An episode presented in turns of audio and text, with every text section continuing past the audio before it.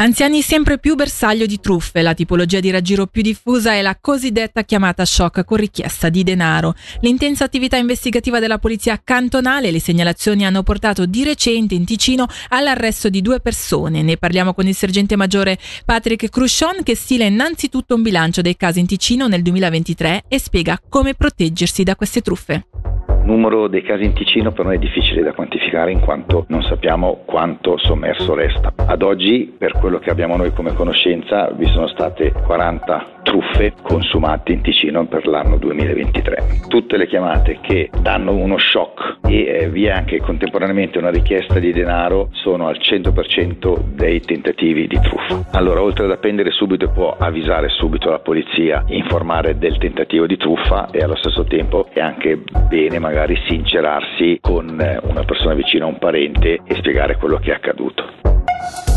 Tunnel del San Gottardo ad aggravare le lunghe code al portale sud per il controesodo dovuto al giorno di festa in Svizzera interna si è aggiunto nel corso del pomeriggio un veicolo in avaria all'interno della galleria, disagio che si è nel frattempo risolto, le code comunque rimangono, stando ai canali ufficiali attualmente si stima 9 km di colonna con tempi d'attesa stimati in un'ora e mezza. Come alternativa si consiglia pertanto di deviare sulla 13 del San Bernardino.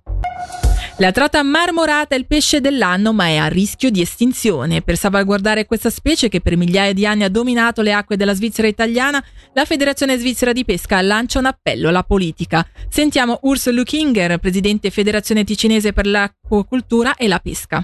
Sono molto contento che a livello svizzero si è scelto un pesce presente praticamente solo in Ticino. La trotta marmorata ha perso la sua purezza genetica ed è in fase di estinzione. Adesso si stanno facendo notevoli sforzi per cercare di riprendere il ceppo geneticamente puro. Se uno ne cattura una la deve per forza rilasciare, ma deve comunque marcarla nel libretto delle statistiche. A maglio di colla la ceresiana alleva il ceppo originario puro e in certi posti nel Canton Ticino viene immessa perché ci sono le condizioni per farlo. Le piste da sci grigionesi segnano un ottimo avvio di stagione con un aumento di oltre il 20% delle presenze su base annua. Molto frequentati anche gli impianti di risalita di Confino a San Bernardino che, ricordiamo, hanno riaperto a dicembre dopo anni di chiusura. Rimaniamo a San Bernardino dove oggi è intervenuta la Rega per soccorrere un uomo che nel tentativo di soccorrere il figlio caduto con il bob in un fiume è a sua volta scivolato sulle rocce cadendo e ferendosi. Le condizioni dei due non dovrebbero destare particolari preoccupazioni come riportano i media eh, online. Per il momento è tutto, le news su Radio Ticino tornano tra meno di un'ora.